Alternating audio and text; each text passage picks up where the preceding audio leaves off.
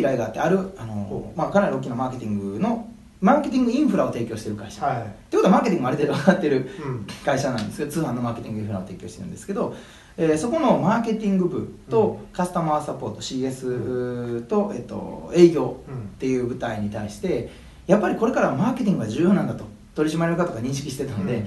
この人たちがマーケティングを自分から望んでうん。内側から望んでインサイドアウトでマーケティングをやりたいと思うようなセミナーをしてくれっていう受注なんです。すごいですねもうダン・ケレディのセールスシナリオの出番ですよ。もうどうすれば言うたらパラダイムシフトじゃないですか。だからわたあの私の仕事は私の自己実現を最も叶えてくれるものがマーケティングだっていうプレゼンをしないといけないわけですよね、うん。っていうことに挑戦したんですよ。なるほど。でこれがねめちゃくちゃ当たったんですよ。すごいですね。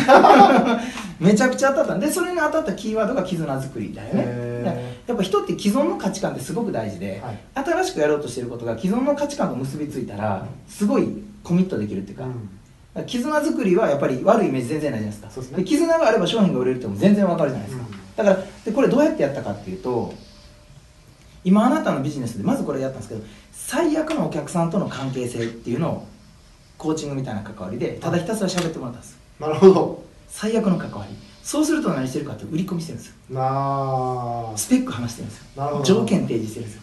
つまり俗に言う、まあ、やってはいけない。はいはい。価値提供ではなく絆作りではなく売ることによって売り上げ上げるっていう手法をまあやりまくってるんですよ。ね、はいはい。結果古代広告というか大きな約束ビッグプロ大きな約束してもらってクレームになったりとかっていうことが結構ざらに起きました、へっていう体験が思い出されて。なるほど。でその次にじゃあ次に、はい。あのあなたがもう正直こんなお客さんとだけ仕事がしたい。こんなクライアントとの関わりだけで仕事ができたら最高なのになって夢の状態を話してみてくださいって話したのそしたらあのなんてその人と一緒にやったことって売り込みしてないですよね。価値を提供したい。あるいはその人のことをその人以上にクライアントのことをその人以上に理解してこっちからもうこの人に本当に1ミリでも良くなってほしいから提案をしまくった。うん。断られても気にもならなかった。この人良くなってほしいからっていう関わりでしたそうすると向こうは家族同然の付き合いをしてで面白かったのが一番そこでもう目の色変わった方がいてそのその方は何かというと営業回りしてた時に、はうまくいかなかったんですがあるお客さんにだけこの人には絶対にこの商品を、まあ、売る責任があると思ったのか、はい。でやってやっててでも向こうが言われなくてもこっちがいろんな提案をして価値提供した結果最後なんか一緒に帰りの車でゆずを大合唱2人でしながら帰った思い出を話したらしい。しかも譲けど結局皆さん一応にね、あの8組ぐらいの方はがお話ししたんですけど皆さん一応に最高の関係性ができたっていうのは結局絆ができたんですよね。は価値を提供することによる絆。うん相手のこと相手自身を理解して相手のことの親身になって自分の商品でポイントは自社の商品も惚れ込んだ上で相手に対して最適な商品を提案して使いこなしてもらうつまり価値を完全に受け取ってもらうことがに注力した。はい。っていう。でこっちはこの商品を売って早くこの人と別れたら終わりにしたいもう次の CS に渡したいとかね。はいはいはいは 自分のセクション終わったら俺の役が終わりみたいな。うん。ていう分かりやすい、うん。もう売れない時は売ってる。うん売れてる時は売ってない。なるほど。じゃあ何をしてるのって売れない時はスペックを散々言ったりオファーで値引きとかしてもう嫌なお客さんお客さんの言いなりの関係性が完完成。でもこっちは絆作りをしてお客さんに価値を提供することによってもうあなたの売ってるものは何でも欲しいと。うん。担当者もあなたがいいと。なのであなたが提案するものはうちは入れるから。っうん。ていうこと。だからこれがダン・ケネディが言ってたことだなっていう。ああなるほそう。でこのエクササイズしたんですよ。そしたらどういう関係性がいいか分かったんですよどもう、うん。だから売ることにほとんど意味なくってで、えーきその聞くことお客さんに対して相手のことを相手以上に理解するのがスタートラインで、うん。そこに対して自分たちのソリューションが最大限の価値を提供するうん。っていうことを伝えた上ででその次にパラダイムシフトっていうかスイッチをしてもらうためにあのじゃあなんでそれをいつもやらないのっていう問いをいはい いつもやればいいじゃん。なぜできないのって言われた時にそれが時間労力お金のコストが合わないよねっていうことですね。全ての人にそんなことできたらいいんだけれどもその全ての人にそれをやろうとするととてもじゃないけど時間が足りないし、うん。で時間がかかるということは人件費が出てるから、うん。当然コストもかかってるわけでだから時間労力お金が合わないから全ての人にやることはできない。っうん。ていう状態が洗い出されたんですね。これ全部完全にシナリオ通りですよ。でその次にそれが洗い出した。じゃあもしそれが全てのお客さんにできるようになったとしたらどうですか？っていう、うん。いやそれはいいよねっていう。そんなことができたらいいしやりたいし。でそうすれば自分の生活の質も上がるじゃないですか。そうですね。自己実現ができるじゃないですか。全ての人にそんな関わりができたら本当にここの人がこの仕事をやっててよかったよねって思えるよね。それがマーケティングなんです。うんうん今日皆さんがお話ししていただいたような関わりあるいはお客さんにした価値提供を動画に残す事例集に残お客さんの成功事例を事例集に残す。皆さんのやった行為行動絆作り全てをテキストに動画に写真で収める。それがマーケティングなんですよって言ったんです。完璧ですね。完璧な完璧ですね。我ながら人生ベスト3に入る セッションでしたね本当にすごかったですね。もうかんもう全員感動してんちゃう？そうなんですよそうかみたいな。そう。だから全員が感動してその取締役人に「今日のセミナー本当に良かったです」わざわざ言いに来てから帰るみたいな。でその後その担当の要となる人が、はあの今週、まあ、食事会食事しましょうって言って来てくれてでも実は何かって言ったら新しいその日ねたまたま大学生のインターン迎え入れてたんですよ。でな責任重大やからやめてくれと思ったけど大学生のインターンにこんな素晴らしい仕事だって伝えてほしいみたいな今って求人要じゃないですか。ね。人に任すなと思いながら。けどまあそういう機会、まあ、それだけ信じていただいたってありがたいと思って。でその子の歓迎会なのかな、はい。でその人担当役世話人なんですよこの人が。そうです。でこの人がこのその子の担当者なんですけど、いやあのもっと話が聞きたいって食事会に来て思ってたんです。そろそろいかんとあかんのちゃうって言ってその取締役が言って「はいもうやばいです」って言ってましたけど。っていうぐらいねすごくあのだからでもそれを即興でもちろんシナリオは作ってたけどそれを即興でパラダイムいっぱい起こせるっていうのが僕はセールスライターだから、うん。っていうのとプラスダン・ケネディの「真実を呼び起こすものだ」っていうセットアップがめちゃくちゃでかいです。つまりインサイドアウトをいかに引き起こすか。インサイドを引き起こしてもらうためのきっかけをどれだけお渡しして自分自身でそこに迎えるかっていうことをねやれるようになったんでもうねなんかちょっとステージが変わりましたね。ああなるほどなんかめちゃくちゃ良かったというかでまあこれ天山さんとやったやつの中で一つねあのー話したんですけどそのセールスライティングって極めてコーチングのアプローチでよく似ていますよね、まあコーチングってインサイドアウトを引き起こすっていうことがコーチングの定義なんですがあのーそれでジン・シュワルツはい。セールスライターも、その人の内側にある種火心の種火に火をつける行為だよって表現したみたいなこと言ってて。だからセールスライティングってインサイドアウトを引き起こすスキルなんですよ。うんということは人に関わるもの全てがセールスライターの極みっていうかうん。そのセールスライティングのスキルを極めると求人も絶対うまくいくし従業員のマネジメントも絶対うまくいくし顧客に対して売ることも絶対うまくいくし。だから人と接するところ全てにおいての最高のスキルなんですよ、っうん。ていうことにその正月早々気づいてしまったから。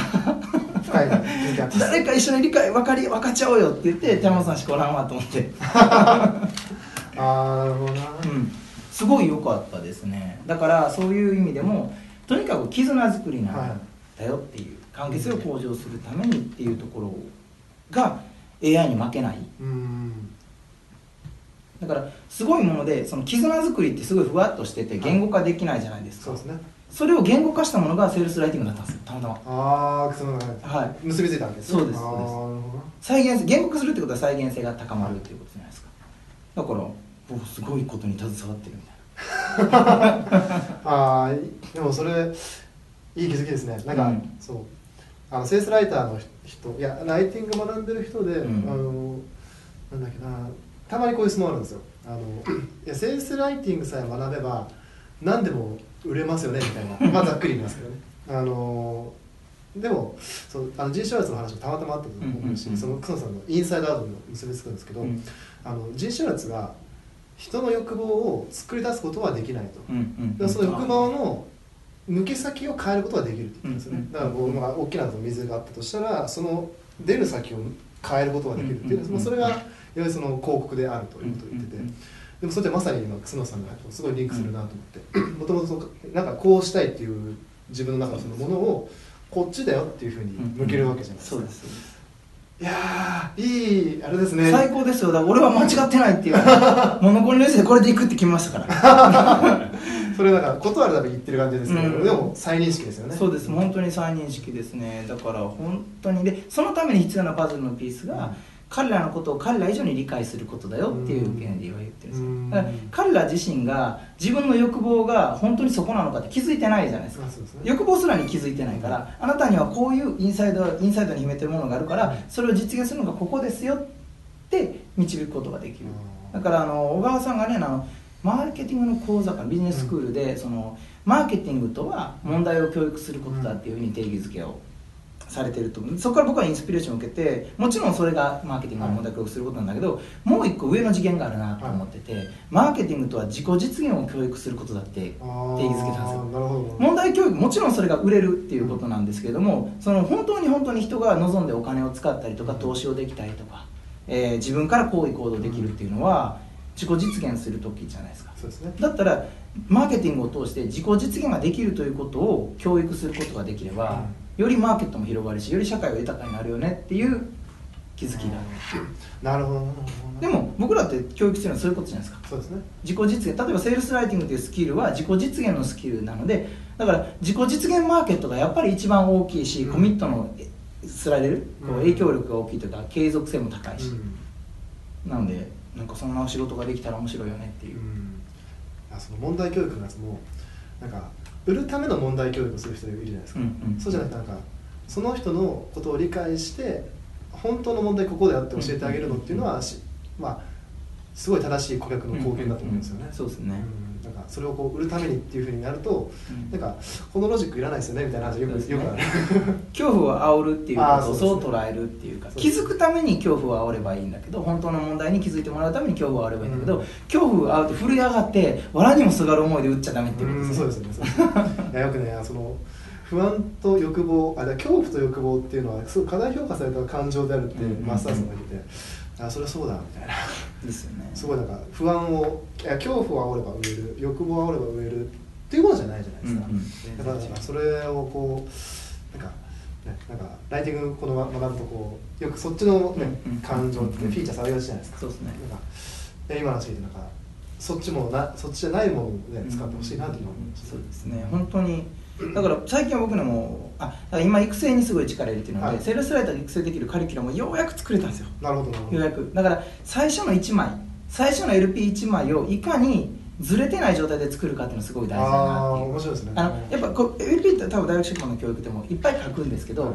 芯をついたものを書いた瞬間いいコピーが書けるようになるじゃないですか。ああのー何本書いてもずれてるのを書いてる時ってやっぱり仕上げただけで、はい。あんまり気づきってないけど芯をついたもの1枚書いたらあコピーライティングでこういうことなんだ、うん。ででも芯を作って何かっていうと彼らの自己実現というか彼らの内側にある欲求に気づいてそこに対して影響を持って自己実現、まあ、問題解決できるというふうな信念が書き換わったコピー書けたら、うん。すごい受け違うじゃないですか。そうですね、うん。可能性がね。でその時にやってるのがリサーチってこの3つの項目だけ調べればいいよっていう。おー。3つっていうのはその顧客リサーチ、はい。これ3つだけ調べればいいよっていうのは何かっていうと顧客のイライラフラストレーション。はい。イライラしていることフラストレーションが溜まっていることっていうことをただただ羅列しなさいまとめなまとめなさんになってるんですけど。なるほど。イライラフラストレーションしてる項目を全部書き出せみたいな。なるほど。そしてその次がターゲットの恐れや恐怖夜も眠れないの恐れや恐怖は何なのかこれもただただ書き出しましょう、っていうのがあってそして最後に心の底から熱望するものターゲットが心の底から熱望するものもう完全にわがままに心の底からこんなものがあったら最高なのにと思ってるものを書き出しましょうみたいな。この3つのエクササイズをやってどこが一番エネルギーがあると思うっていう話。ああ面白いですね。あだからイライラフラストレーションっていうのは彼らのことを彼ら以上に理解するためのパズルのピースというか、まあ、これをコピーで使おうと思ったらあの共感だったりとか、まあ、使えるんですけどそれよりも何よりもイライラフラストレーションに感じている中で実はそれは恐れが引き起こしていることかもしれないしとか、まあまあいろんな可能性があるんですがイライラフラストレーションが決め手にはならないじゃないですか、ーうん。ですねで恐れは決め手にはならないですよね、うん。その影響力はかなり強いけれどけどそうじゃなくって最後の心の底から熱望するものがあるとここが一番影響力が強いね、うんだからコピーではこの心の底から熱望するものが叶えられる叶えてくれるっていうのを間接的に表現する、ん。もうちょっと言うと自分自身がそれに気づくようにきっかけをいろいろ提供することだよっていうこうなんかロジックをね、はい。組み立ててだからあのクリエイトも絶対そうなってるじゃないですか。うん。絶対というかあのあのネガティブネガティブポジティブみたいな構成があるじゃないですか、はいはいはい。あのブレブレットっていうのかな？あのヘッドライン下のブレットみたいなところであのリードで必ず、ね、めっちゃネガティブなこと言って、うん。めっちゃネガティブなこと言ってでポジティブなこと最後に、はい。大体こんな構成になってると思うんですけどだからやっぱり行き着くとみんな一緒やなっていうか、まあ、ネガティブ一辺倒のリードってあんまないですよね。ないですよね、なんかきネガティブだけど希望はあるみたいな。そうそうそうそうだからき希望があるっていうね、うん。やるしかないもうだからすごいですよね。やっぱあのトップランクのコピーライターのコピー全然違いますもんね次元がね、まあ、格が違いますね。正直ね、ううんまあ、まあ、ライティングのそのポイまあなんていうかな、まあ、マッチアットなセールスライティングが、うんまあ、よ今もこれがもうずっと必要だというところとあとまあその絆作りですね、うん。その絆作りまあそのまあいわゆるその人とのその関係性、ん。まあ、ないしはその絆がこれからまあ AI にも変わらない分野でもあるっていうことですかね、ですね。だから本当にあの銀行が今もその動きしててねもうめちゃくちゃリストラを始めてる、そうですね。リストラというか早期退職とかかな、バーって求めてる。その代わりれ言える範囲なのかな。その代わりを求めてるのが人としての魅力作りっていう受注が入ってるんですよそういう会社に。研修系の会社に。つまり人と人とのつながり絆を作れる人材育成が次の課題なんですよ。なるほど。つまりもうちょっと言うと薄い関係性の絆は AI ができると。うん。その最適なタイミングで最適なことをお伝えするっていうなセールスフォースみたいなその、はね、サポート顧客サポートフォローっていうのはそのむしろ AI の方が得意、うん。システムチックにできるんだけれども対面した時に本当にその社長に信頼をいただいて、まあ、言ったら銀行なんて言っても、ね、企業融資が大きな銀行はほぼ重要で、だからその相手に対して本当に人と人としての信頼を作れる人材が育成できるっていうことがこれからの鍵になってるらしくて。なるほど。だから絆が作りができる人間性っていうところですかね。なるほでそれの具体的施策を言ってるのがダン・ケネディですよってどう。いう、ん。知らず知らずにやっぱり中心にいたっていう。面白いですね、ん。あー。なるほどなでそのまあライティングまあその絆、まあ、そして関係に学びましょうっていう、うん。もう本当に。だから絆作りを具体化したのがダン・ケネディだったんですよよく考えたら、ん。だって顧客の関係性を向上するための手法を全部具体的にダンは教えてくれてるので、結局はダンを学べば絆作りができるっていうかこれから僕うん正しいとは思ってないけどやっぱり絆っていうのは一つの AI に対抗する手段なんじゃないかなっていうどうですかね。ところです、はい、とうございますなんかそんなテクニック的なことじゃなくて申し訳ないんですが。大丈夫です。はい。あでも今の観点まあ一つ入れておくのは絶対いいと思うので、うんうんうん。やってあの入れておいていただきたいなっていう感じですね。そうですね、はい、で最も絆を強くするのがやっぱりインサイドアウトを引き起こす関わりですよね。結局は。うん。だからお客さんに送る DM 一つもあなたに対しての絆っていうかインサイドアウトに対して私たちは貢献したいと思っているよっていうことを表明するっていうのはすごく絆作りやすい、はい、はい、ありがとうございます。まあ、ぜひこのみ今言った3つを意識して、まだ2018年いい成果出していただきたいなというふうに思います。はいそれでは楠野さん、まあ、セミナーの後ではいありがとうございませんか。ありがとうございました。はい、ありがとうございました